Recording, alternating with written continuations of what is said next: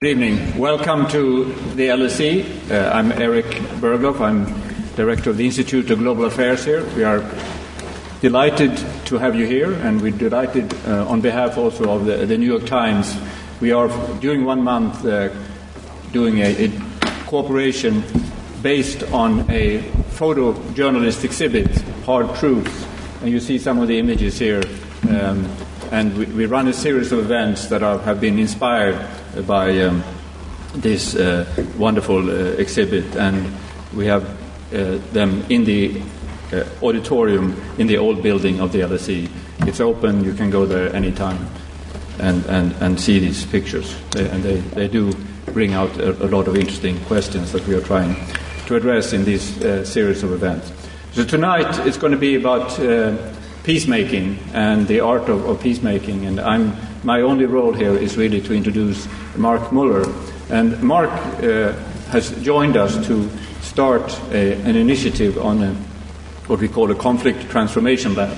And it's really the idea is to bring together the vast experience of conflict mitigation, of, of um, uh, building uh, out of conflict situations, uh, and uh, research uh, experience and apply research on the, on the ground. Mark is going to say more about this. But Mark, uh, uh, as you probably know, is, has been the uh, main advisor to Staffan de Mistura in, um, in the Syrian conflict, and um, he has also been uh, very deeply involved in a number of other conflicts. And of course, he's an alum from LSE. He is also someone who has been working as a QC next door uh, for quite some time and so he brings a lot of different perspectives to these issues, and we are delighted to have him as a visiting professor at the Institute of Global Affairs. Mark, the floor is yours.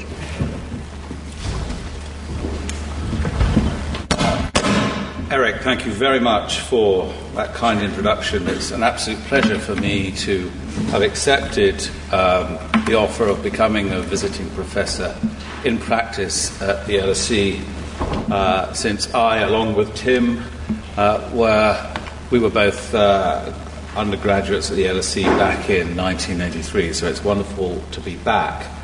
But even more importantly, it's wonderful to attend this particular uh, event. As uh, Eric says, it falls part of a series of events that celebrate and draw upon themes contained in the New York Times Hard Truth photojournalist exhibition, which I really urge all of you to go and see in the LSE atrium. The graphic images contained in the Hard Truths exhibition go behind the daily news cycle to convey a deeper reality about the lives of people from five different uh, countries from across the globe, all of which are experiencing change and confronting change in different ways. Collectively, they illustrate the world in which we currently live and pose searching questions about how the world is to move forward. Some of these issues are, some of these images are, are, are dealing with the very issues that myself, Staffan de and many of my UN colleagues have to confront in many different peace processes. They capture the sheer horror of war, extremism, and civilian displacement, such as those taken by Ivor Prickett uh, during the fall of IS in Mosul and Syria.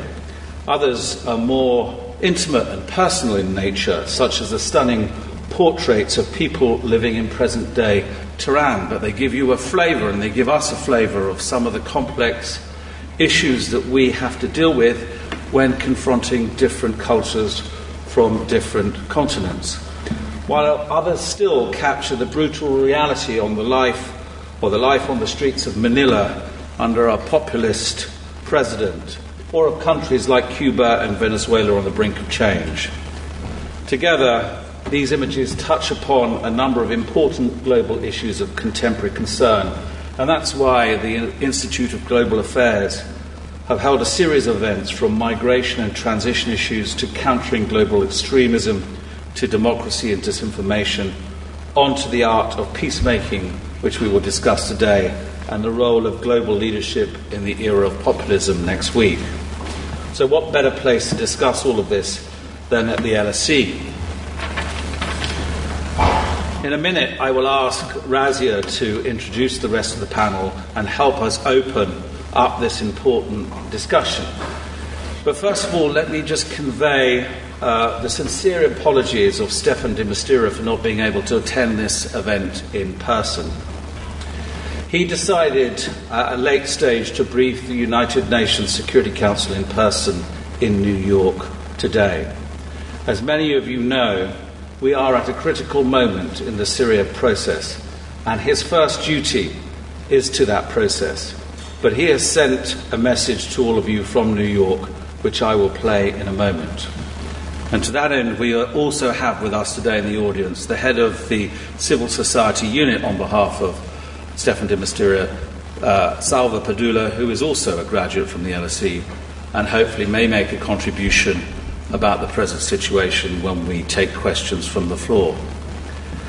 But to be clear, Stefan wanted to attend this talk not simply because of the importance of the topic, but also to help launch the Institute of Global Affairs uh, new conflict transformation initiative. And if I may, I just spend a little bit of time telling you about it.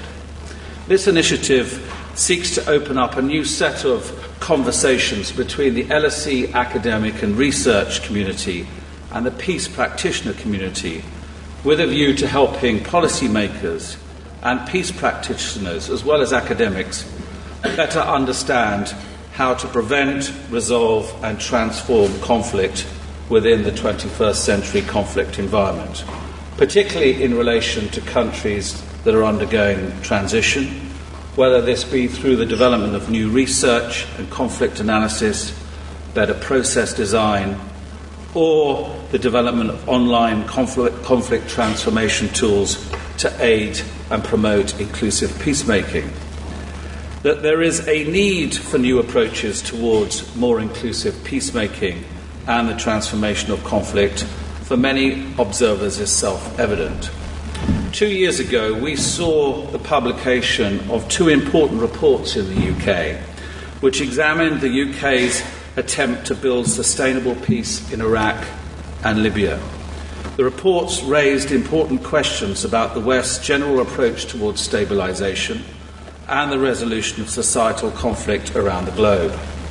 They indicated that lessons needed to be learned from attempts to support political transition in Afghanistan, Libya, Yemen, uh, and Syria. That hard power by itself cannot transform societies or ameliorate the impact of long term societal violence or historical justice, injustice. That there is a need to develop full spectrum approaches towards the resolution and transformation of conflict, which marries hard power with soft power by drawing upon the increasing dynamic power of the non state sector, from non state mediators to international NGOs, civil society, women, youth, onto religious, social, economic, and business communities to help stabilize communities and transform conflict over the long term. And also that some of the outdated 20th century forms of elite diplomatic engagement that have characterized stabilized effort, efforts to date should be dispensed with, where officials and international experts from so called government stabilization units talk to other state officials and carefully selected representatives in surreal diplomatic green zones without involving the very people and disruptive groups they are supposed to be stabilizing, while other men and women are sent from forward military bases to police fights conflicts they know very little about. Conflicts which are all too often, like Syria, no longer interstate in nature but involve an array of non state actors backed by shadowy sponsors who pay little respect to territorial boundaries, the sovereign rights of states, or the law of armed conflict. So these are some of the themes that we will discuss tonight. There are some in official circles who continue to believe that states and multilateral organizations should monopolize rather than share diplomatic power with the non state sector. But the recent failures to quell terrorism since 9 11 or predict or respond adequately to the events of the Arab Spring, the rise of ISIS, the crisis in Ukraine, or the ongoing migrant crisis, surely raises questions about the international community's ability to spot, resolve, prevent, and deal with conflict. For many observers, the post 9 11 world is a world beset by disruption where the distinctions between foreign policy and domestic policy and security policy, hard and soft power, state and non state actors are disappearing fast. Consequently, the international community has begun to understand that it needs to develop more carefully processed designed strategies based upon more accurate conflict analysis, in which the role of these actors and the sequencing of political transition and reconstruction is properly thought through, including how to deal with unsavoury political warring elements, something which the UK Stabilisation Unit, in its report into deal making and peace building, has recently recognised. So, finally, all of this speaks to the need for new research and collaboration that transcends different academic, peace practitioner, and government silos, and hence the new IGA initiative. The LSE and its academic communities has a lot to offer, and that is why tomorrow Salva Pedulla will sit down with Erik Berglöf, the director of IGA, and Dr. Rim Turkmani of the Civil Society Unit to examine the results of the LSE attitudinal survey capturing Syrian views about the workings of the Special Envoy Office concerning the Civil Society Support Room. They will explore how the Special Envoy's inclusive peacemaking processes can be further enhanced. It's why Tim Phillips, another LS uh, LSE graduate speaker on this platform, will also be meeting with IGA to talk about how new advances in neuroscience might contribute to our understanding of conflict resolution in the 21st century. And it's why I will hold talks later on in the week in New York about how the IGA can help host a conference for the UN Special Envoy to Yemen to stress test new online tools to help promote inclusive peacemaking. Uh, and we also hope to draw upon the experiences of people like Kathy Ashton and Stefan de Mistura moving forward. So that's all that I want to say here today. It's an important initiative, and if any of you want to become involved in it, please talk to Erik Berglöf, the director of IGA, or myself afterwards. But it just leaves me to play a short message now from Stefan in New York, the most optimistic man in the world with the most impossible job in the world. And after that, I'll ask Razia to help move the discussion on and introduce the other speakers. Thank you for listening to me, and perhaps we can play Stefan's.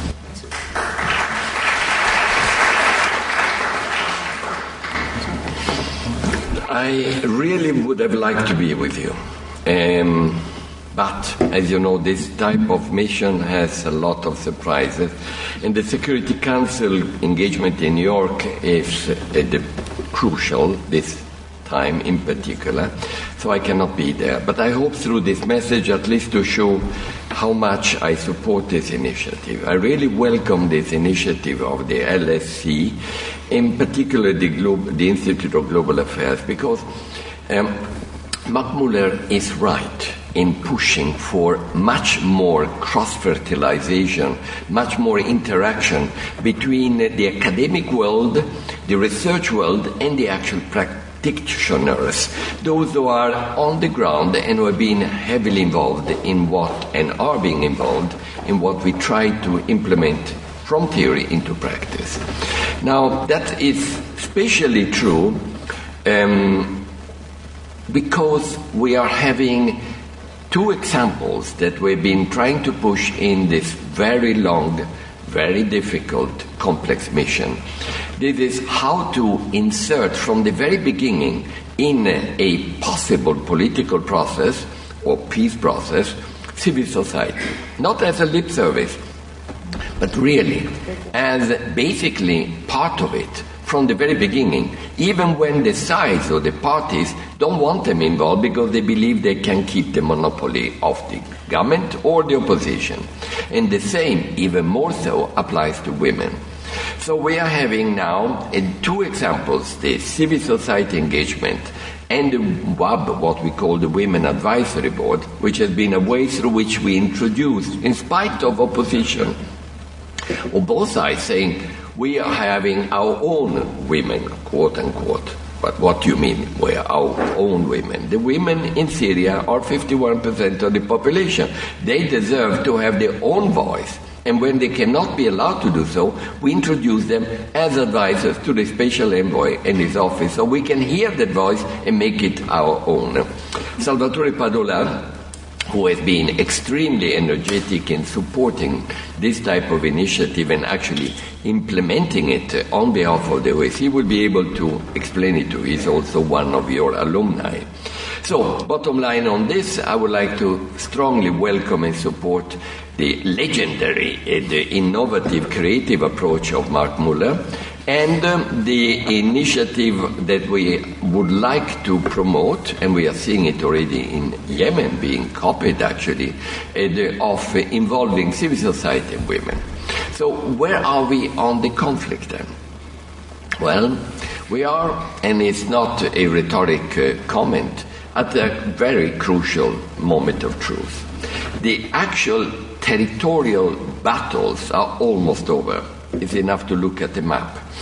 But then uh, there is one major danger, which has been and still is potentially Idlib, large area on the border with Turkey, which has been under control of the opposition now for a long period, where there are 3 million people, 3.5 actually, and 10,000 terrorists, plus at least 40,000 let's say, moderate fighters or at least non terrorist fighters.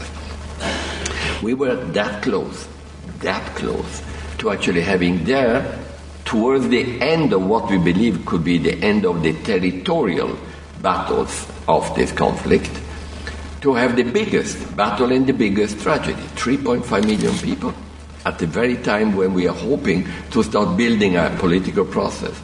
Luckily, it did not happen and we hope will never happen. It was a combination of various factors which avoided that. One, clearly a lot of diplomatic discussions, we were part of it as well, but particularly between Russia and Turkey.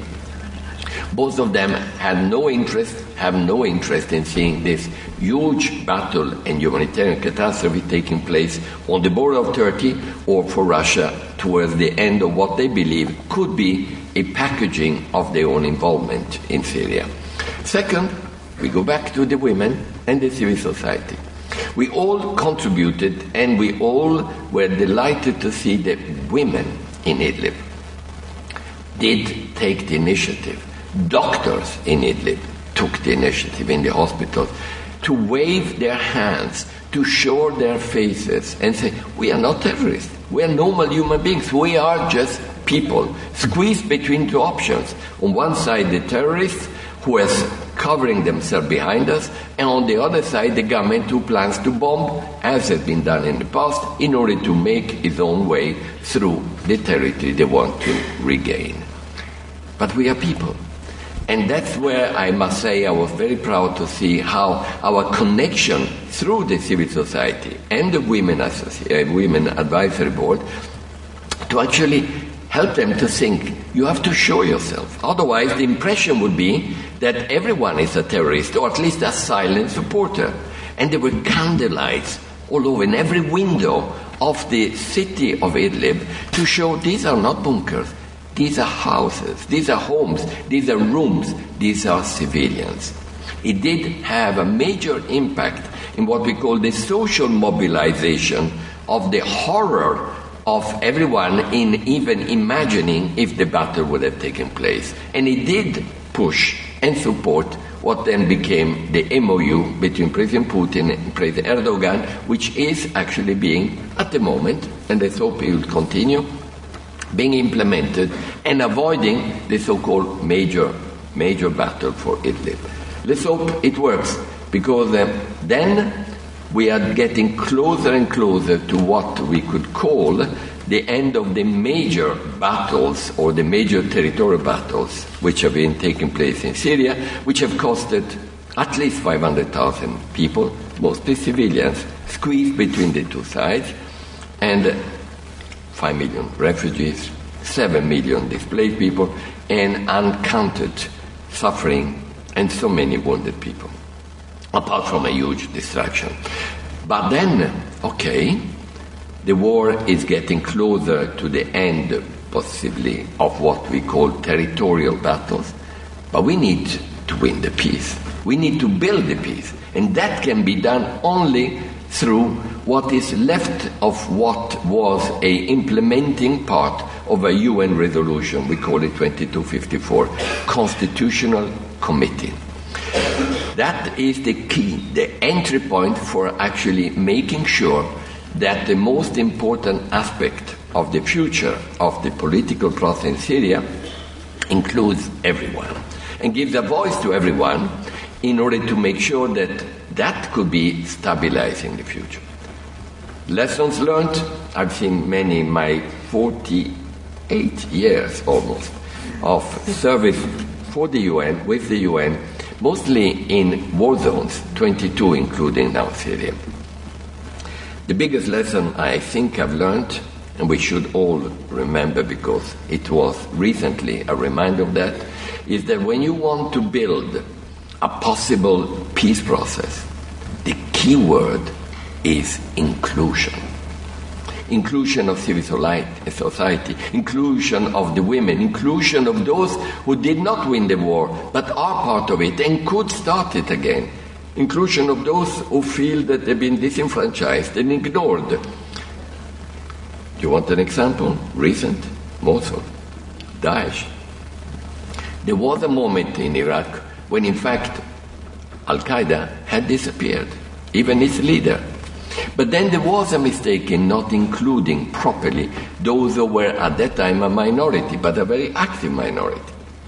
And then someone else showed up and told them, Don't worry, I may not be a very nice guy, but I have the capacity of helping you to be not only included, but actually winning over the exclusion.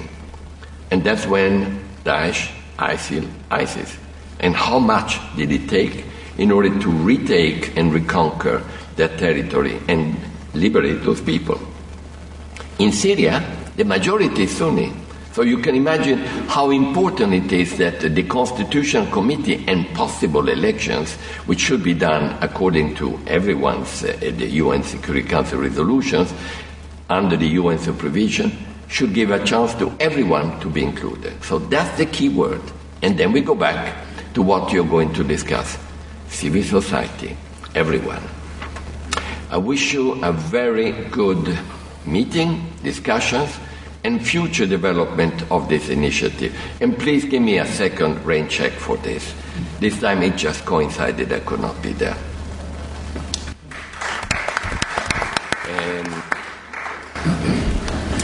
Good evening, everyone. Um, thank you very much for coming. My name is Razia Iqbal. I uh, work for the BBC. I'm a news presenter uh, on uh, NewsHour on the World Service and on the World Tonight on Radio 4. It's uh, great to be here. We have an hour to uh, discuss this, uh, and that includes your contributions from the floor. So I'm going to ask the people on the panel for uh, a certain level of dynamism. Fantastic to have um, Stefan, the presence of Stefan de Mistura here. Mark, I want to turn to you first because about four hours ago the news broke that uh, Stefan is going to be uh, stepping down in his role as the UN envoy to Syria at the end of November. He's, he's going to stay and work on the Constitutional Committee for Syria, which he mentioned there at the end. But when you talk about him as being an incredibly optimistic man, he did say in the four years that he's been in the job that he would not step down until there was peace in Syria. In a way, that does give us some indication of how difficult this job is. Uh, of course, and uh, we've seen before him, whether it was Kofi Annan or Lakhdar Brahimi, very experienced diplomats uh, having to deal with one of the most intractable uh, conflicts in the world, which, as we know, have domestic, regional, and geopolitical dynamics. Um, uh, Stefan will be stepping down after four years and four months. Uh, I don't think any of us would begrudge him doing that. Uh, and secondly, I think that his commitment to the Syrian people remains undiminished. Uh, and although he is stepping down for personal reasons, once again, and it's typical of the man, he's used this moment to, I think, apply maximum pressure to all the warring parties to come together to establish this constitutional com- uh, committee. Because the conflict analysis suggests that the uh, so far temporary arrangement that has managed to keep the peace in Idlib is only sustainable if there is a political process. And that political process has the backing of the Security Council in the context of Resolution 2254, which he said, but which has also been crystallized in the Sochi Congress final statement, which uh, effectively established the possibility of a constitutional committee, also identified 12 fundamental principles that have been negotiated out over three years in intra Syrian talks, which sets out a vision of a future Syria that can be shared by all, which is consistent with the Geneva Communique. The big issue is this over the last six or seven months, uh, on the back of the Sochi Declaration, as consistent with 2254, we have been negotiating with the establishment of a constitutional commission. The opposition list is agreed. The government list is agreed. A middle third list, which was agreed under the Sochi Declaration as being finalized by the uh, special envoy and which should consist of civil society independent experts and other elements in Syria, is no longer agreed. And the position of the UN is this, as articulated by Stefan today in the Security Council, that if you are going to have a credible constitutional committee that can actually entrench those 12 principles, then the principle of inclusion has to be respected and that all Syrians have to be involved in that constitutional co- committee. It is perfectly possible for the government, of course, to form its own constitutional committee. But if it wants the support of the United Nations, if it wants the support of the international community, then that middle third inclusive list is fundamentally uh, essential to any successful peace process. So you can see his bringing forth of his uh, announcement to retire uh, in purely, uh, purely personal terms, but I think once again he, he sacrifices a little bit of himself to turn around and say to the world, look, uh, let's try and solve something within the next six weeks before I finally uh, present my final report, which is either going to lead to a massive reaccession by the Security Council or the beginning of a constitutional committee that for once might give uh, ordinary Syrians some hope or, or, of a new type of Syria. It, it, do you think it's legitimate criticism when people talk about the sidelining of the United Nations and, you know, by definition, Stefan's role in the peace process because of the dominant role that has been played by by Russia, Iran, and Turkey in pursuing their own particular objectives? Well, um, that's often said, but one only has to look at what happened at Sochi in the Sochi final sta- statement to realize that actually the UN played a critical role in the development of that final statement. That final statement effectively endorsed the 12 principles that were negotiated out in the intra Syrian talks. It turned around and provided for a constitutional committee upon the compositional requirements that had been set forth by the Secretary General and Stefan de Mistura.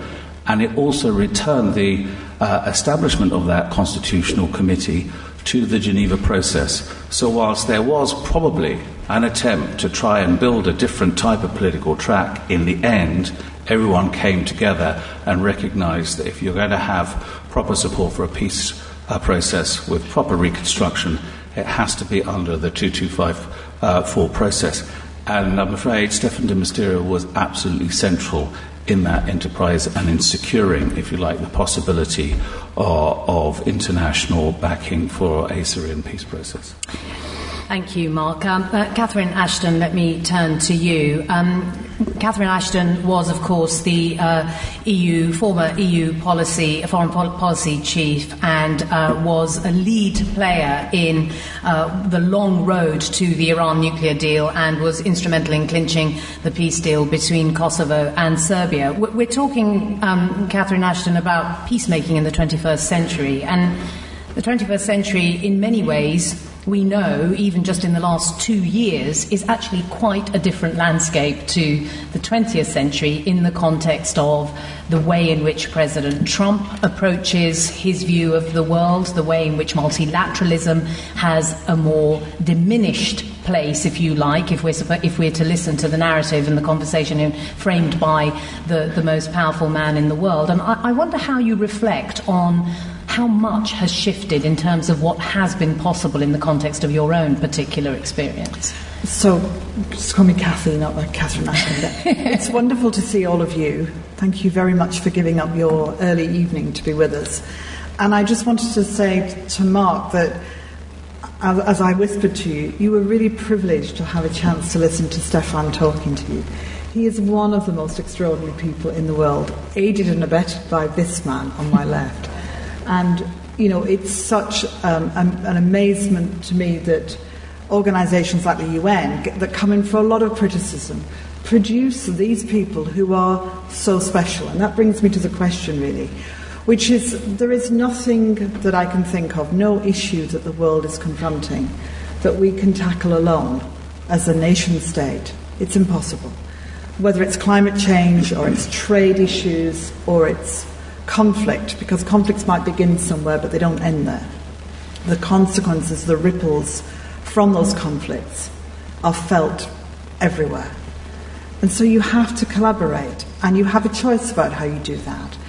And the discussion that you've just had, the two of you, is a really good example where you can have what I call the informal groupings. You bring together particular countries or institutions for one purpose. That was the work we did on the Iran negotiations, the P5 plus 1, as the Americans call it, or the E3 plus 3, as we call it. It's still six, if you add it up. The point about it was that it brought a group of nations together with a mandate from the UN Security Council to do a particular job, and only that job. And that is often an important way you can get things to move that are stuck but it never substitutes for the depth and long term commitment and the values and ideals of the institutional frameworks that we have, of which the UN and I would argue the EU is a part. Those are deep, solid tankers of relationships. They move slowly, but they keep moving. And they stick with the problem for as long as it takes. They don't just run off when the new uh, crisis comes along that takes their attention. So it's not about either or for me, it's both and. You use the tools that you've got and the people you've got to stop, first of all, people dying and being injured and the terrible, awful things that we see happen. And then you move it on and try and bring those together to find solutions. And along the way, we will say the UN's lost, lost influence or the UN's gained influence. We will say that one country is in the lead and others not. Frankly, who cares? Get it done, get the job done. And what you'll discover is it's because it's a really impressive collaboration that makes a difference. It's certainly true that those who are still willing to try and make that Iran nuclear deal work are still trying to pursue different ways in which it can be sustained. But if you have from above, in the case of President Trump, somebody who is part of that legal, binding, multilateral deal saying, sorry, I'm walking away, that, that does pose profound challenges, doesn't it? I think it's it profound. It, it's a real challenge in a number of different ways. The agreement was reached. Everybody signed up to it.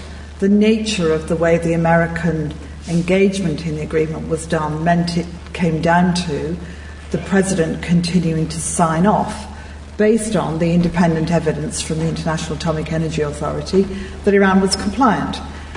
Nobody thought that if they were compliant that the deal would be ripped up. That didn't mean for a minute that everyone thought all of the issues with Iran were done. Far from it. I always saw this as the beginning of discussions and agreements. There were many other concerns, uh, particularly in the region, about what Iran was doing. But it was a good basis to move forward. So taking that away, I would argue, does not make it easier to begin to move on some of the other issues. It's also the case, back to my earlier point, that if you've collaborated, I worked on the Iran deal for four and a half years, and I didn't begin it, and I left just a few weeks before the final ending. I did the interim agreement and the different legs, if you like, of the final agreement. The point was that people put in a lot of time and energy and worked together as a team in very unusual circumstances. There is no other agreement where China, Russia, the US, and Europe collaborate and agree, and 100% agree on what an outcome should be, and put that through the Security Council to kind of seal the deal. If you then have a party that moves away from it, it does send a message about the reliability of the collaboration to the other parties. And as I began, you're going to need to be able to collaborate if you're going to solve other problems. So it not only affects the original agreement, it affects the capacity to be able to make further agreements, maybe in other parts of the world. Let, let me turn to the uh, award winning journalist sitting to my right, uh, Alissa Johannsen Rubin, who is the Paris bureau chief of the New York Times. Um, uh, uh Alissa, you have covered uh, Iraq, you've covered uh, You've covered Afghanistan, and although you're based in Paris, you still take a close interest in, in the parts of the, the, the world that you have covered um, between 2009 and, and, um, and 2013. I, I wonder how you reflect on how much has, how much has changed in terms of those the way not just the way in which you cover the story but the way in which you cover the story because this isn't just about nation states anymore the the conflicts that you've had to cover are about non-state actors uh, making it really difficult if not profoundly dangerous for you to actually tell people what the story is well, I think there have been a number of changes. I started out in uh, in 1999 in, uh, with Kosovo, and that was a, a, a uh, fight or a conflict where, as you remember, there was uh, international intervention, and it and it more or less worked. There was peacekeeping of, of a sort, and it wasn't a big war. It was it was contained. And today, while it's not a happy part of the world that, that has more or less held. But when you turn to the Middle East and North Africa today, that, that's not at all the case. So I was sort of asking myself, because I was coming here, what, what had changed. And I, think one of the biggest things is that rather than having these um, larger external forces, uh, countries, um, more or less together, uh, they, they aren't anymore. So you have a number of places around the world. That's it's Yemen, it's still somewhat Iraq, it's obviously Syria, uh, Libya, um, and you know to some extent uh, the way that spills over into neighboring territory, where you had a civil war, a sort of civil war begins. Then those groups fracture in different ways. I mean, for instance, in Afghanistan right now, there's you know, should you be dealing with the Taliban or should you be dealing with uh, Taliban and the Islamic State, or should you leave them both out? They're all actors in the conflict, um, as well as the government and, and various warlords. So, so you've got a, a very large group that you're now having to deal with, and in addition, you have much larger countries that have agendas that are not always identical to those of the uh, of the fighting civil strife parties. So so your, your difficulty, if you're a reporter, your difficulty is trying to figure out how many of these different points of view you can fit in any one article before people get completely lost and move on to something else. But uh, I think from the, the notion of peacekeeping with these very different agendas, and now often, particularly this has been problematic in Syria, without, we don't have peacekeeping forces in these places at all. So there is no uh, abatement of, of the shooting except when the parties, for whatever reason, run out of ammunition. Uh, they decide they're going to take a holiday, what, whatever it is, but you don't have the space. And, it, and, and I felt very much that when you don't have the space of, of kind of quiet or relative quiet, it's never going to be secure if there's not a political deal. But when you don't have that space, no one's really invested in, in maintaining, um, in, in trying to fight for peace, because they, they can't really imagine how it would work. And, and so you don't really get the civilian population fully with you. And at the end of the day, the civilian population has to be there. And as, as Staffan de Mistura said, it's, it's, it's women, it's small groups, it's bigger groups. You need, you need the warlords, but you need the people they're beating up too. And, and that obviously in Libya, we've seen an enormous problem getting any consensus. So I think that is another change that we've seen in, in many of the conflicts um, that, are, that have gone on sort of post September 11th.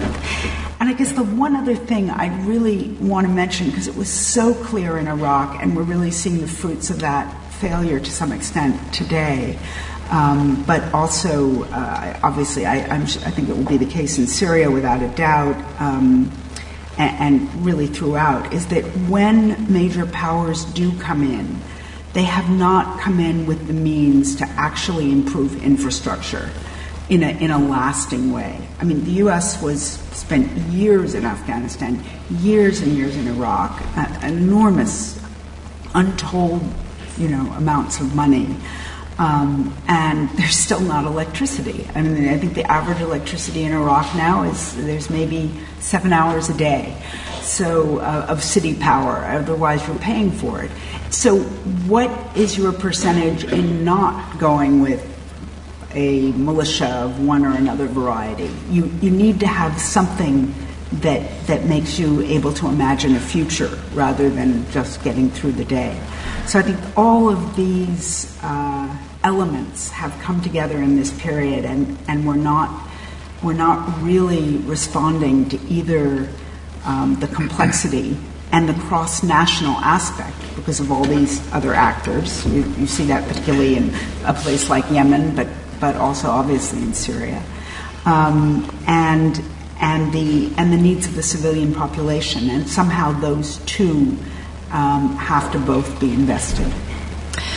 Uh, thank you very much, uh, uh, Alissa. Um, Tim Phillips, uh, let, us turn to, to, to, you now. Um, Mark mentioned uh, Tim's involvement in this initiative that he introduced this evening.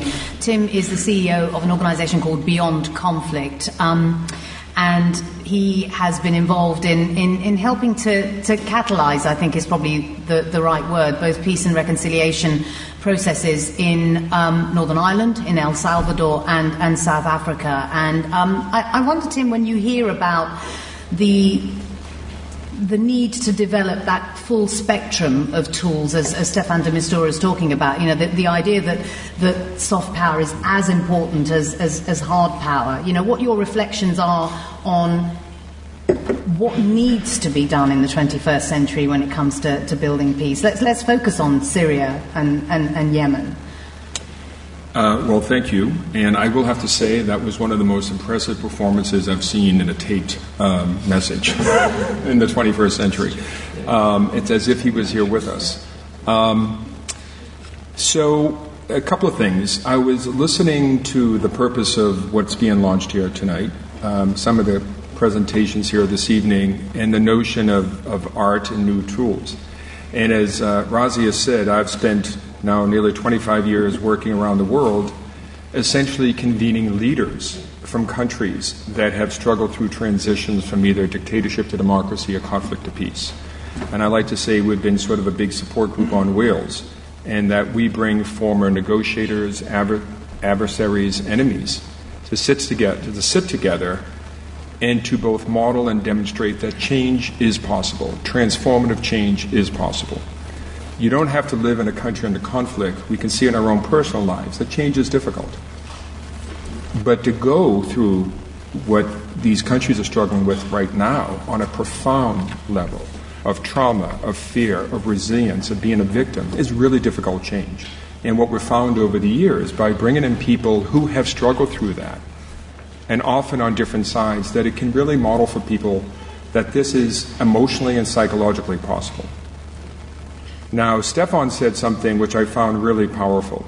He said, in his 48 years as a diplomat, the one word that really is his takeaway is the need for inclusion. 25 years ago, I was in Guatemala, and a Guatemalan friend of mine who has survived many assassination attempts said to me, he's come to learn that the number one thing that drives conflict in his country, his region, and the world is exclusion. And as he put out, until people feel a sense of recognition, validation, survival, and, and safety, they can't fully engage in the world. They can't fully engage in defining their future as a person, individual, as a community. And so, in my 23, 24 years of work around the world, because we don't come in with a particular theory of what change looks like, what we do is bring in people who have struggled through it to offer those lessons. And they would say this about exclusion or inclusion, or the need for inherent recognition of each person's dignity. But you know, governments, funders, all of us want to know, but what is really at play? What is it you're really trying to address? What is your theory of change? How do you measure this? So, about a decade ago, we started working with brain and behavioral scientists because we started learning there is profound knowledge there and what it is to be human. They tell me, and I pass this on, uh, it's in plenty of books, but it's really important that it's more important to focus on how we think as humans and not what we think. We think unconsciously, we think in mental models of the world, we think in groups, and we think in milliseconds. Our, of, our brains evolved to be predictive and not reactive. And so when you start incorporating and bringing that into the world of conflict, into the world of negotiation, into the world of social change, you recognize that one of the reasons why conflicts, in my view, and many others, seem intractable or peace agreements remain fragile is because we're missing what fundamentally shapes human engagement in the world. Our need to feel validated and seen as we see ourselves, and our need to feel truly included on our terms. And here's what's interesting about research and science the same part of our brain that experiences physical pain is the same part of our brain that experiences emotional trauma. Another way of looking at it is we experience physical pain in the same region we fear. We experience humiliation and marginalization. In fact, Tylenol can reduce emotional pain the same way it does physical pain. And so, what we've been doing is working with scientists at leading universities to say, how do we extract from the silos of research these profound insights about what shapes human behavior and agency in the world and bring that into new tools of conflict prevention, conflict resolution, and social change. If you look at, as Razia pointed, my own country, friends of mine from Northern Ireland who were involved in the Good Friday Agreement, friends of mine on both sides of the South African transition, friends of mine who were head of the FMLN guerrillas in El Salvador told me a decade ago 15 years ago, you need to start focusing in your own country. And I was like, yeah, I know we have profound problems. But it's almost like people who have been through it before get it. They have a nose. I know what this looks like, and you don't. You know, you need to focus on your country. And the same dynamics that have evolved in many of these other countries are at play in my country. Tim, thank you very much indeed. I mean, I, I, I wonder, Mark and Kathy, how you set against what Tim has just said, the the movement of geopolitics. For example, if we if we look at if we look at Syria and Yemen, you could argue that they are mini world wars that are being played out because we're talking about uh, proxy wars. We're talking about the, the the real fight between Saudi Arabia and Iran for primacy in in the region, and and against what what you have all been talking about, you know, the need for collaboration and, and, and so on, and trying to find kind of organic civil um, models that will allow peace to, to, to come about, you have these imposed uh, movements from, from above. And I, I, I wonder, Kathy, you know, well, what, do you, what do you think about the way in which even the United States now is saying that it's shifting its attitude towards Syria because they're really interested in making sure Iran has absolutely no power there at all? Well, I was going to say, I think actually we should start with Mark because he's done far more in Syria. Okay, well, yeah, well, you know, because there has been a movement in, in, in the United well, States in, in just very recently. You know, they've talked about how they are absolutely determined to make sure that Iran has no sway in Syria. Well, but uh, I think just a broader point, just picking up on what Tim said. When you are doing a conflict analysis, which we're all supposed to do when we process design a peace process, And not only do you look at the actors and the spoilers and uh, various other, and the context and uh, uh, the content of the uh, conflict, at the end of the day, you look at precisely what Tim is saying. You know, what is driving this conflict? And almost uh, always it's either people feeling excluded or people feeling some form of fear of the other. So whether you happen to talk about it in terms of Saudi Arabia and Iran, you will see an intensely human conflict there. It's not just about geopolitics, it's about perception of the other that goes, that starts from the cultural level right down to the individual level. So when you unpack conflicts and when you begin to try and build uh, and identify common ground, then you actually have to do that type of analysis and begin to understand what are those deep seated fears. When we were doing the uh, negotiations over the so called 12 principles, which finally got endorsed by the uh, um, Sochi final statement, we had to talk to all the Syrian sides about their vision of a future Syria. And what was quite remarkable was that, notwithstanding the fact that they were all bombing each other and uh, spitting invective at each other, with the exception of perhaps some really extremist jihadist groups, their vision of a future Syria was very similar if you talk about broad principles. Now, that may not be the case in relation to how power is actually exercised in the ground, but actually in terms of their constitutional vision of what they wanted to live under a non sectarian, um, credible state that was responsive to uh, the people and respectful of the rule of law and human rights was something they, many of them did share. So I do sit there and think, even in the most extraordinary, complex geopolitical situations, you can find common ground. Now, that doesn't mean to say that you can then square the circle with all the different geopolitical and uh, regional interests. But it does mean to say that, in fact, wars always do come to an end, and they invariably come to an end at some stage, whether people are exhausted or not, through the act of talking. And just lastly, I have been an on state mediator for certain organizations like the Center for Humanitarian Dialogue. And we have done some um, processes, track one processes, which one would have thought was completely intractable. But I have seen what happens, sometimes over the course of 10 years, but nevertheless, what happens once you build a back channel and slowly edge people towards talks and they come face to face.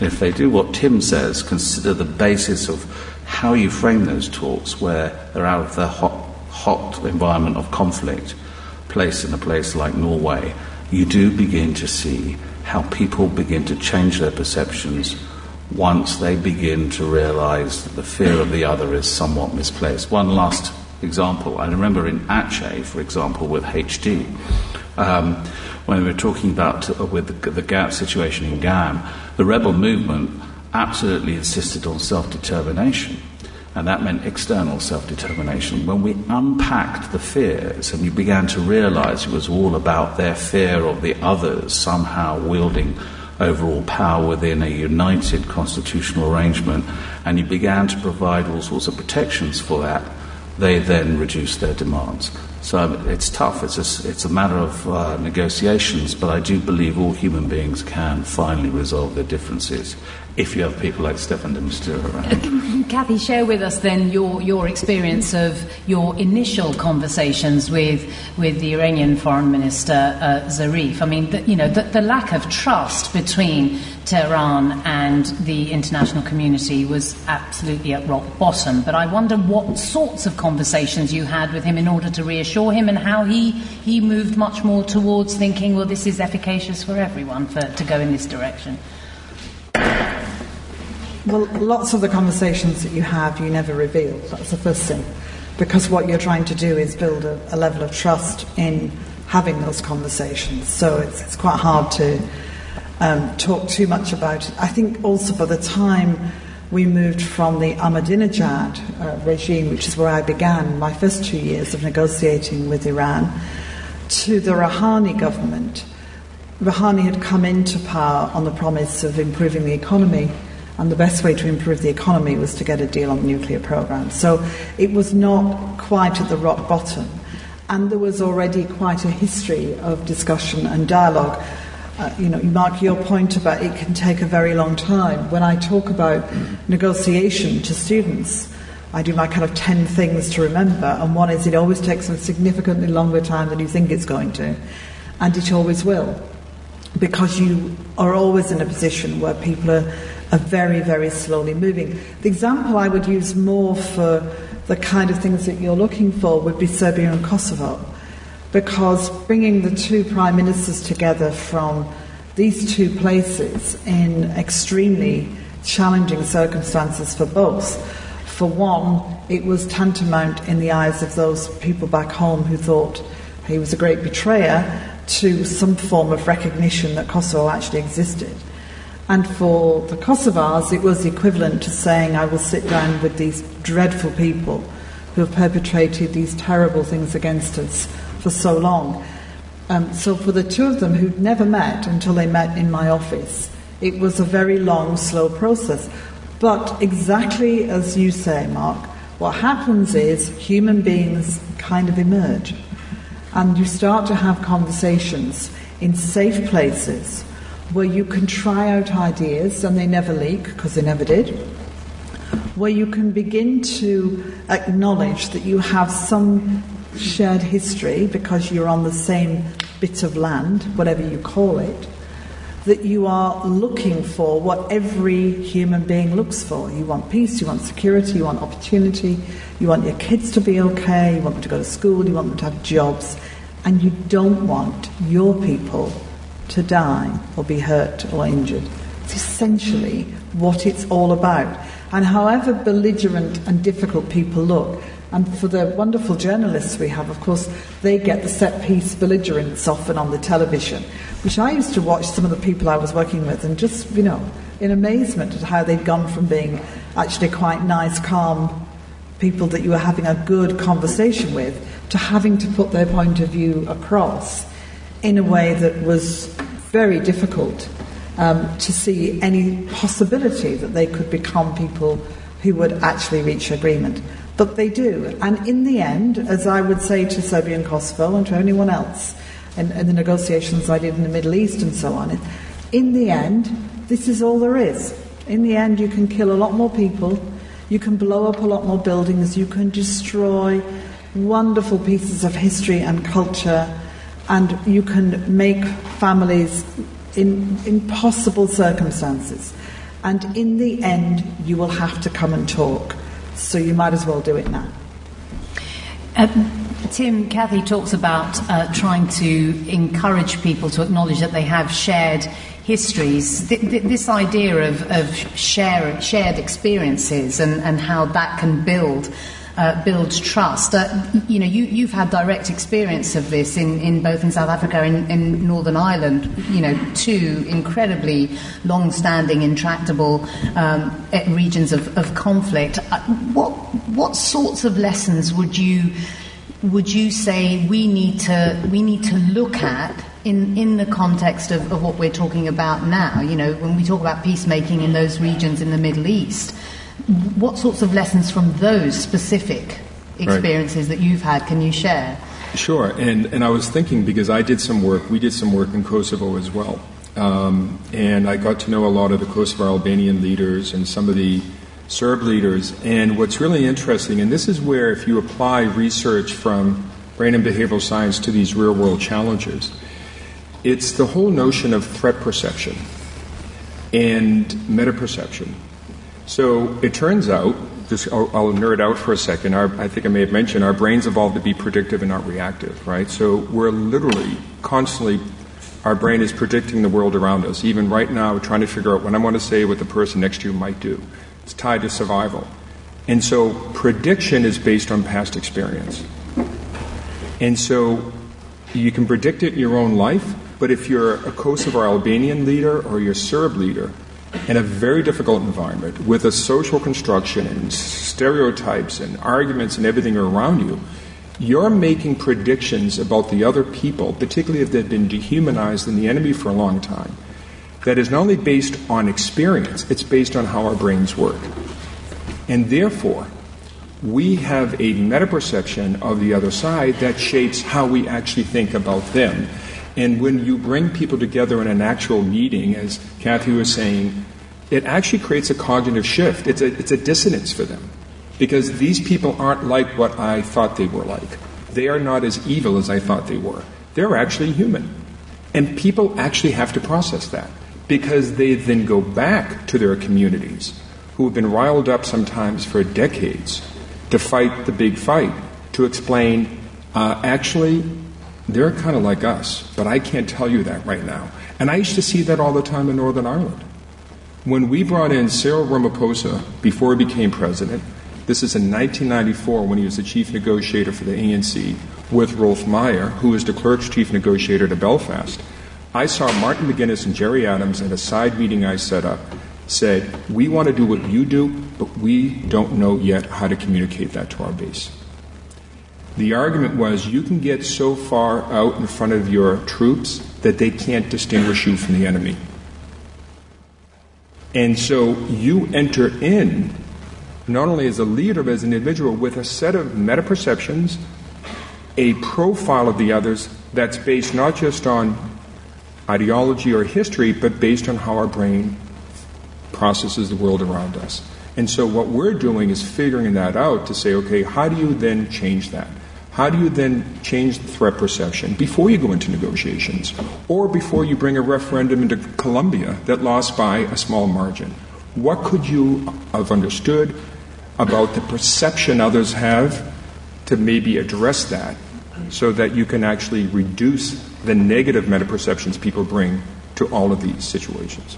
So, sorry, it's a long way of doing it, but I was trying to weave in the art and the science of how we think about new change. That, that, it's really interesting, Tim. No, it wasn't long winded at all. I, I, I, wonder, Alissa, just before we open questions up to the floor, how you reflect on uh, the, the challenges that journalists face when for example, in, in Syria, what started out as a kind of uprising internally has morphed, as we know, over the seven, seven, eight years into something much, much more complicated. And, and when you're trying to cover the impact of these things, the way in which people deal with psychologically the daily um, notion of actually our own people are killing each other, I mean, that, that is hugely problematic and challenging. No, it, I mean, obviously it is, and it's and it's difficult um, to to figure out the right level of distance and closeness, um, so you're you can still make useful uh, observations without being too sucked in. But but I think that the the key is really that you have, as a journalist at least, I, I always ask myself um, you know, where where is the moral position? What am I here to to try to record? And and I think in in a war like Syria, there's there's no question that and and that was true in Iraq and to a considerable extent in Afghanistan, all these places. You're really there. Um, to try to explain what civilians go through, what people who didn't plan to to live through a war are now faced with and how they and how they parse the picture because if you really spend enough time talking to to a lot of civilians you come to understand why they might end up on the side of of the Taliban who you might see as or I might see as as perpetuating the conflict in an area or why they might end up uh, in a in a militia. And how, how all these decisions end up being forced onto a population that really, for the most part, is, as, as Tim was saying, a lot more like us than different. Most of the most parents want their kids to have somewhat better lives uh, than you know than they had. They want them to go to school in Afghanistan. Of course, that's depends on whether you're a girl or a boy uh, to some extent, but um, in all these places there's that. And so when you rip all that away, you've got people in, in such extremis that they they will are very readily moved in the direction of the person who is nearest who seems to be able to keep them safe. And so I think our our point of entry if you will, is, uh, is, is very much what that day to day life is like, but then throwing it up against all those forces that are at play in a, in a particular area, because that's the way you see how much geopolitics, which is otherwise kind of abstract and difficult to know what, you know, what does it really mean? How does that play out for, for individuals, for families, um, for widowed uh, um, militias, men's wives? And that's true really across that region. Thank you very much, uh, Alissa. I'm aware that, that everything that you've heard in the, in the last uh, 35, 40 minutes or so has been incredibly wide ranging, but um, it's now your opportunity to, um, to put questions to, to people on the panel. I'm, I'm not sure if there are microphones. Yes, there are. By magic, they appear. Um, so do wait for the microphone. There's a hand that's gone up just there, and then we'll go there.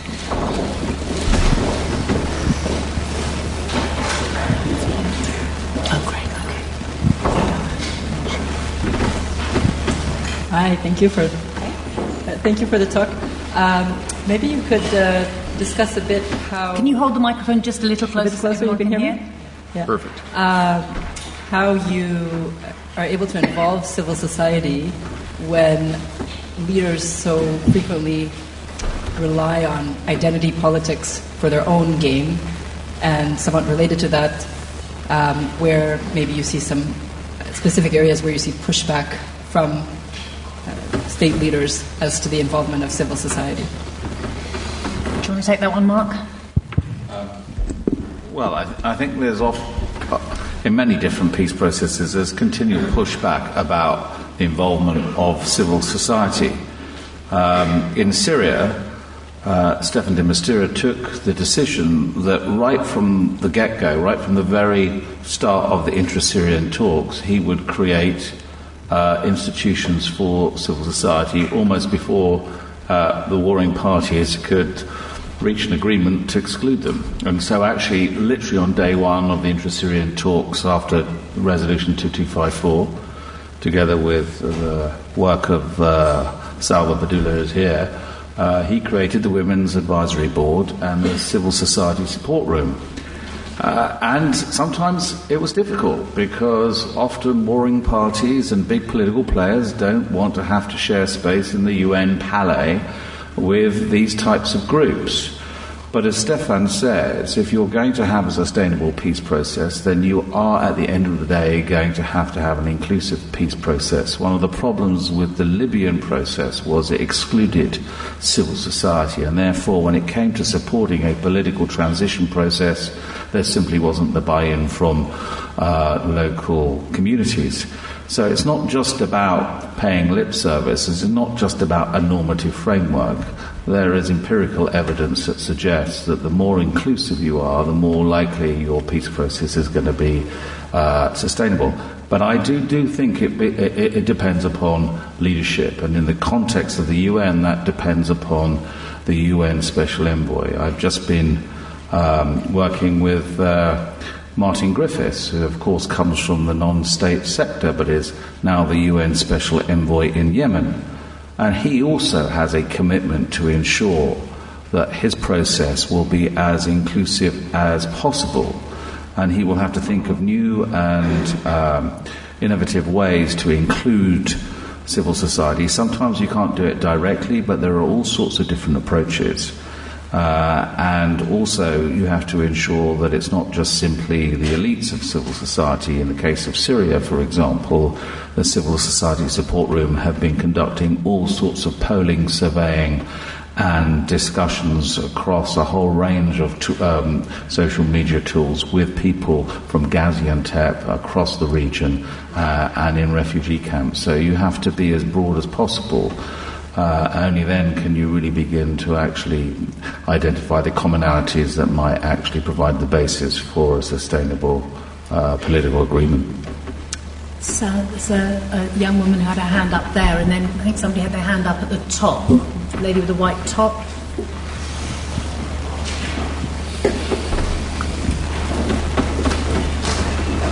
Hi, I've got a somewhat related question to that. How do you sort of make sure that when civil society uh, well, communicates what they want, it's actually taken into consideration. Like, what's the bargaining position over there? Because, like, uh, ter- like people who cause violence have something to give up, but what do sort of you know civil society sort of has uh, in the process in, in that sense?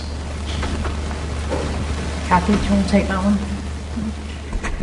It's a, it's a good question, of course, because one of the things that you have to do is make sure that you don't, and the UN doesn't do this, but I speak for myself, that you're not just having meetings with civil society because that's what you think you should do.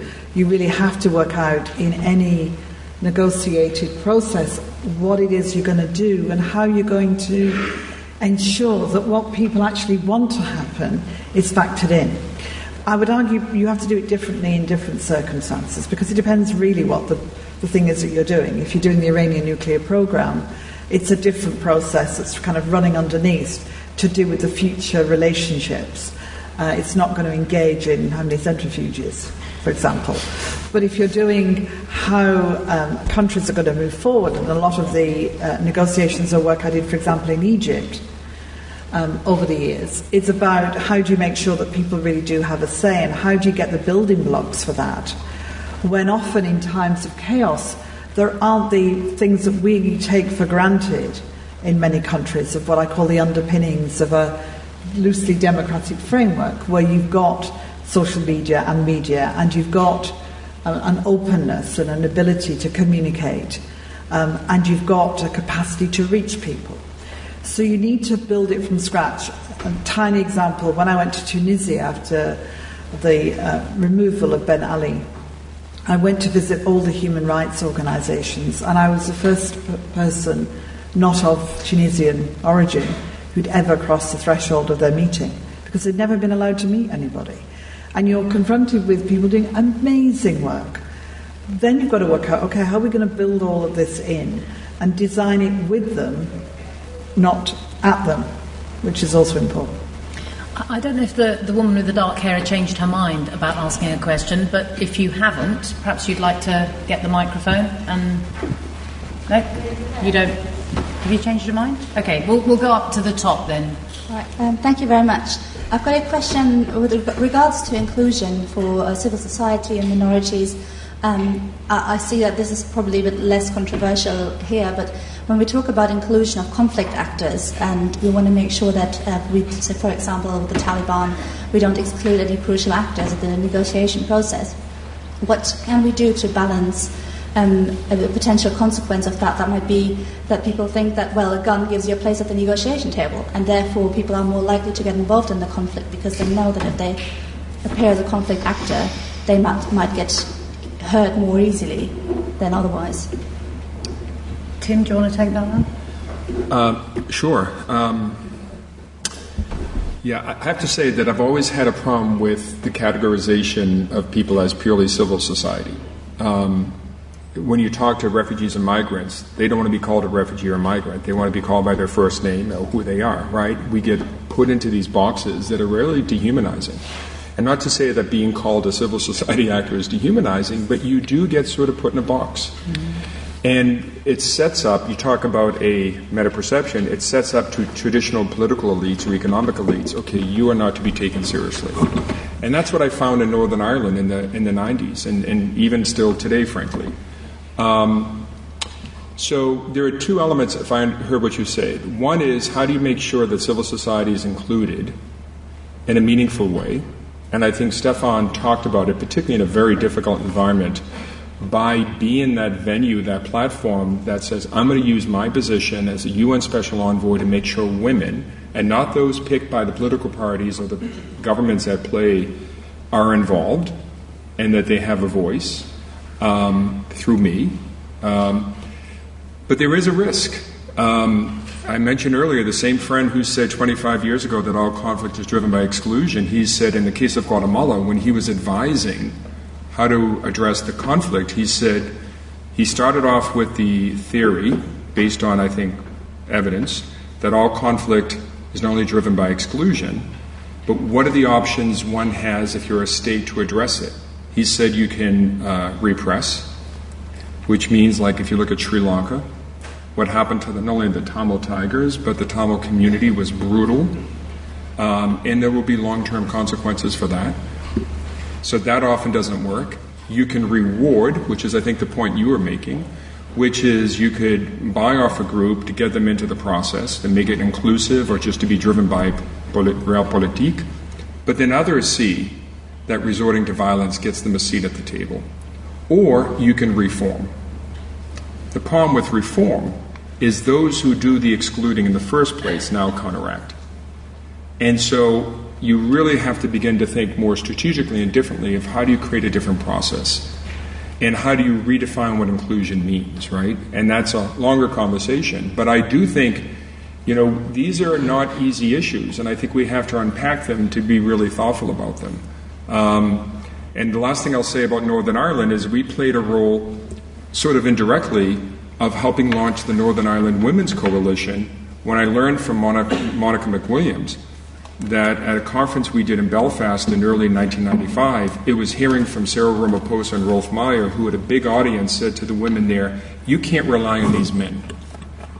We can tell you from our experience, Cyril said, I'm from the liberation movement, you can't rely on us and our own country. You yourselves have to get involved. And at that point, Monica said that they got together and said, We have to organize. And they went through a brutal experience in the negotiations um, but eventually, they they played a historic role, and it's still a challenge today. But it's a lesson to learn what they did in the Northern Ireland Women's Coalition. I think there's another hand that went up in the front, up at the top. Yep. And then there was a hand that went up down there, there and then there.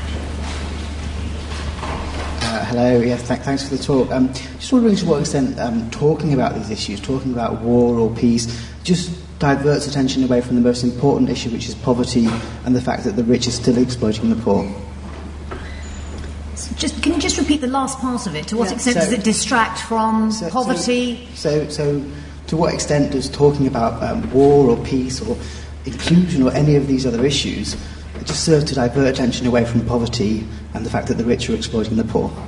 The rich are exploiting the poor. Anyone would like to take that one? Go ahead. Um, well, I, I think in conflict situations, it's very hard to to extricate all these issues because certainly um, um, people are much further impoverished by by conflict, and so uh, while there there's exploitation going on within, certainly within uh, within civil war um, parties as they as they fight. Um, the first thing you have to do in order to make any progress is, is to try to make the fighting it stop or become less. And so I, I don't really I, I, don't really think you ever can get away from the income disparities of, for instance, the Americans in Afghanistan uh, or, or uh, you know, some of the different groups, whether that's Russia or, or Turkey in, in Syria, there, there's obviously, to some extent, those battles are being exploited by large powers for their own purposes. And, and you have to keep pointing that out if you're a journalist and dealing with it if you're a negotiator. But uh, at the same time, it's not, if, if, you just focus on that, you'll never get people in the same room um, begin to talk to each other and, and diffuse the situation so you can actually turn to, to issues like the impoverishment of, of those who are, are weaker. Hand just here in the front.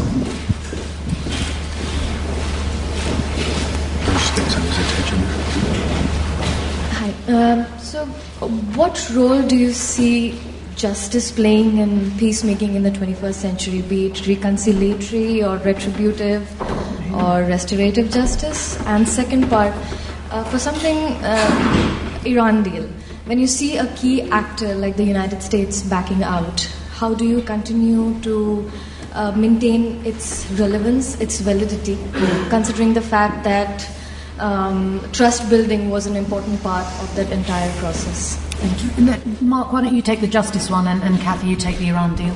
Well, I mean, obviously, justice um, is a critical issue. Uh, often is the thing that underpins a lot of the conflict, uh, and there are almost, always demands for uh, accountability and for justice throughout the whole of any conflict, any peace process. At the end of the day, for people like myself who uh, come from the mediation support unit of the uh, Department of Political Affairs, uh, the critical issue is really sequencing.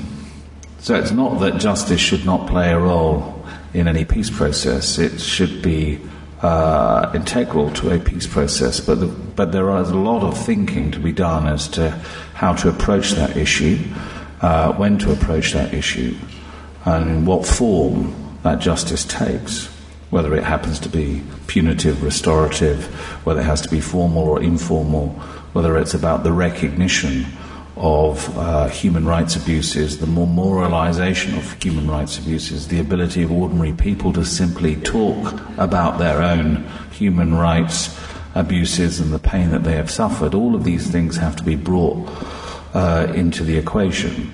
Uh, I can't give you a, it partly depends upon the conflict, but what I do know is if there is no justice whatsoever, then you are unlikely to have a sustainable peace process. And I also happen to believe that perhaps the West sometimes has an overly formalistic view and understanding of what justice actually means. And that we see, whether it's in the case of Rwanda or in other uh, society, ways in which communities have come together, not necessarily through uh, a court sitting in The Hague, but through um, initiatives that are done on a much more local level. Uh, and here again, I think also in, the, in relation to uh, when we've spoken to, for example, in Syria, when we've spoken to um, members of the Women's Advisory Board, where we have had women from, if you like, uh, who are more inclined towards the government, who have lost, for example, their sons, speaking to other uh, members on the board who have lost their husbands. It's an extraordinarily um, complex moment, and I just have to pay homage to both of those sets of women and their ability to actually come down, sit around the table, and begin to d- discuss those incredibly difficult issues. It is possible to do it, but I mean, you really do have to curate, if you like, that whole process before you get a positive result. Um, so I would say justice is integral, but it has to be sequenced properly and we shouldn't always turn to the most formalistic me- methods of justice if we really want to have a transformation in society uh, on the ground. There's really not much more I can add about the Iran negotiations in the context of the US, except that the other nations remain within the agreement and will seek to try and make it work. Um, there's a whole set of things about why there are people who feel very passionately and very strongly that this is not the right deal or it doesn't go far enough. Uh, and especially in the US context, where um, some of the uh, senior politicians followed the detail to an extent that wasn't true in other countries, um, and where they saw elements of the agreement that they didn't either agree with or they didn't think were strong enough. And you can argue all day long about that. Um, but the reality is that we want to try and hold the deal in play, I think, as long as possible, because it is important. But as I said, that does not take away from the concerns about Iran more broadly. It's just that the logic for me is if you've got a deal, you use that as a springboard to try and tackle other issues, not start again with an issue that you've worked on for years and actually made some progress. I think we've got time for one final question. Gentleman just there. Thank you. Um, we were talking about um, the civil society. We had a specific revival of civil society in Syria. We have now the creation of the Democratic Federation of Northern Syria called Rojava. And I wanted to ask you, um, what do you think about these kind of players, these kind of new actors in the region? How should the West position themselves towards these kind of actors in the region? Just, Can you just repeat the question? Just hold the microphone much closer yeah, to your mouth sure. like that. Yeah, thank you. So not very good. Yeah, I just want to know. We have like actors right now in northern part of Syria called. I mean, we have like a, It's called Democratic Federation of Northern Syria. It's like some sort of separatist movement trying to re-establish like the civil society as well. My question is also maybe emphasizing on the values. We are slightly also in, I mean, not that deviant to the Western standards. How should our take be on these kind of actors in the region? How should we work with them? How should we deal with these kind of actors in the region? I, am I'm sorry, I've got very large ears, but I just simply can't hear I think he's, ask, I think he's asking about he's asking about a, a, a, group of actors in I think it's in northern Syria you're talking exactly. about, right? So so uh, we'll get okay. you to talk about it as well. Um, you know who are uh, engaged in creating and setting up civil society, and, and, and how does the West respond to people already doing that on the ground? Well, I, th- I, I, think um, the Just West. before you answer, this specific individual that you mentioned. It's not an individual. It's a um, well, it's some sort of autonomous movement, some so-called Rojava, Democratic Federation of Northern Syria, which has been founded around okay. 2016. So. Okay. No worries. Well, if it's in relation to Rojava, well, uh, Staffan de Mistura himself. Um, uh, talked about in the uh, UN Security Council today, uh, the territorial, military territorial board of Syria is now simplifying itself, and we have the Idlib zone and, and, and, conflict, potential conflict there, and then we have the government zone, and then obviously we have Rojava. Um, and uh, we are going to have to look at how a political process actually unfolds in the context of that territorial and military um, a set of zones. At the moment, as I understand it, there are a set of talks going on between uh, those that claim to represent Rojava and, and the Syrian government. At the moment, we are trying to establish a constitutional committee. It is clear that within the context of the international community, there is no settled uh, approach towards the issue of Rojava or indeed the civil society organizations that have been set up there. Um, uh, and I know that actually both the Americans and the Russians, on some levels, have, if you like, supported the involvement of some of those uh, entities uh, in a political process. We also know that Turkey takes a very different view. That issue has not been settled. But I think one thing that is agreed is that all players uh, within the Syrian context have recognized the territorial integrity and sovereignty of the Syrian state, and that is unlikely to be um, uh, rejected by any of the international players. Uh, there will also have to be, and it's one of the principles of the 12 principles, some sort of balanced development in relation to all areas of Syria. So there will need to be some form of, of dialogue. How that actually unfolds, we'll have to see. Maybe it will simply be a Rojava Syrian government dialogue.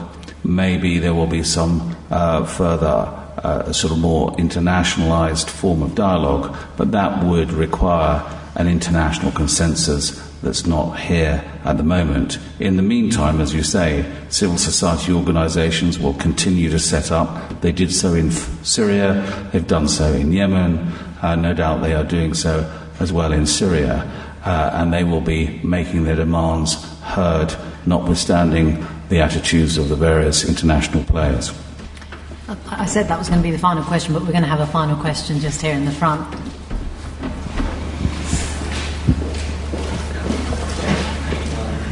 I don't mean to steal the floor. I'm not going to. I have a question. I'm, I, I just want to maybe, if you give Introduce me a chance yourself. to maybe compliment with a couple of very personal Just tell us, tell everybody I, who you I'm are. Salvatore, the, sort of the gentleman that Mark and Staffan referred to in, in his speech. I'm, I set up the Civil Society Support Room and the Women Advisory Board.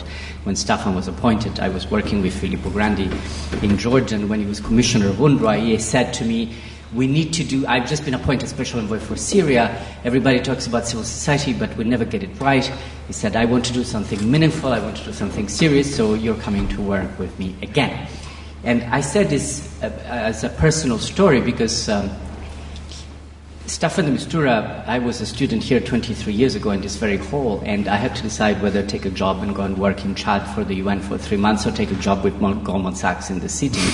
and having seen Sergio Vieira de Mello and Staffan de Mistura, I decided to take this three months thing and go to Chad.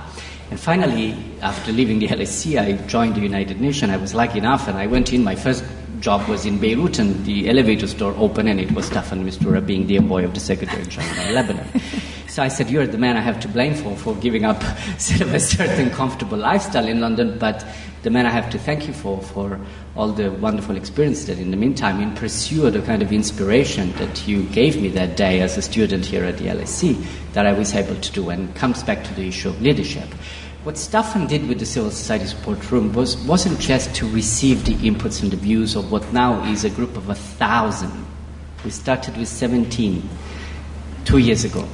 1,000 men, women, youth, former university professors, former civil servants, former ministers, former legal advisor to Assad, former advisor to armed groups, people who are refugees, leaders from the communities of refugees and IDPs that we connect through WebEx, through the internet, through VTC, that we bring to Geneva. We have a team that goes to Gaziantep, Beirut, Amman, Istanbul, Erbil, to just sit with them, hear them out, and connect the discussions that are taking places in track one, in the formal talks, when we had intra-Syria talks in Geneva, with the discussion and consultations we would have with them. But what we also realized after a certain period of time is that because Syria had become so complex, that it had become so incredibly dehumanized right? Everybody was talking about the different layers of the conflict. We have Daesh, we have terrorism, we have Sunni Shia, we have Iran, Saudi Arabia, we have the proxy war, we have the regional war, and we have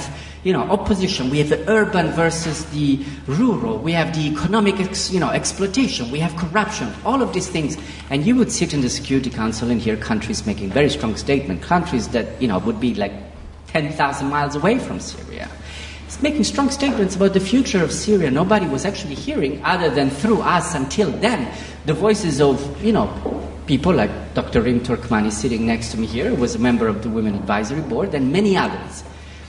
So what we said with Staffan was, you know, that's almost quite pathetic, really. And they shouldn't just be hearing their voices through us. And this was a time when the government, the opposition, would refuse to sit in the same room with us. We would do proximity talks. We would do shuttle diplomacy.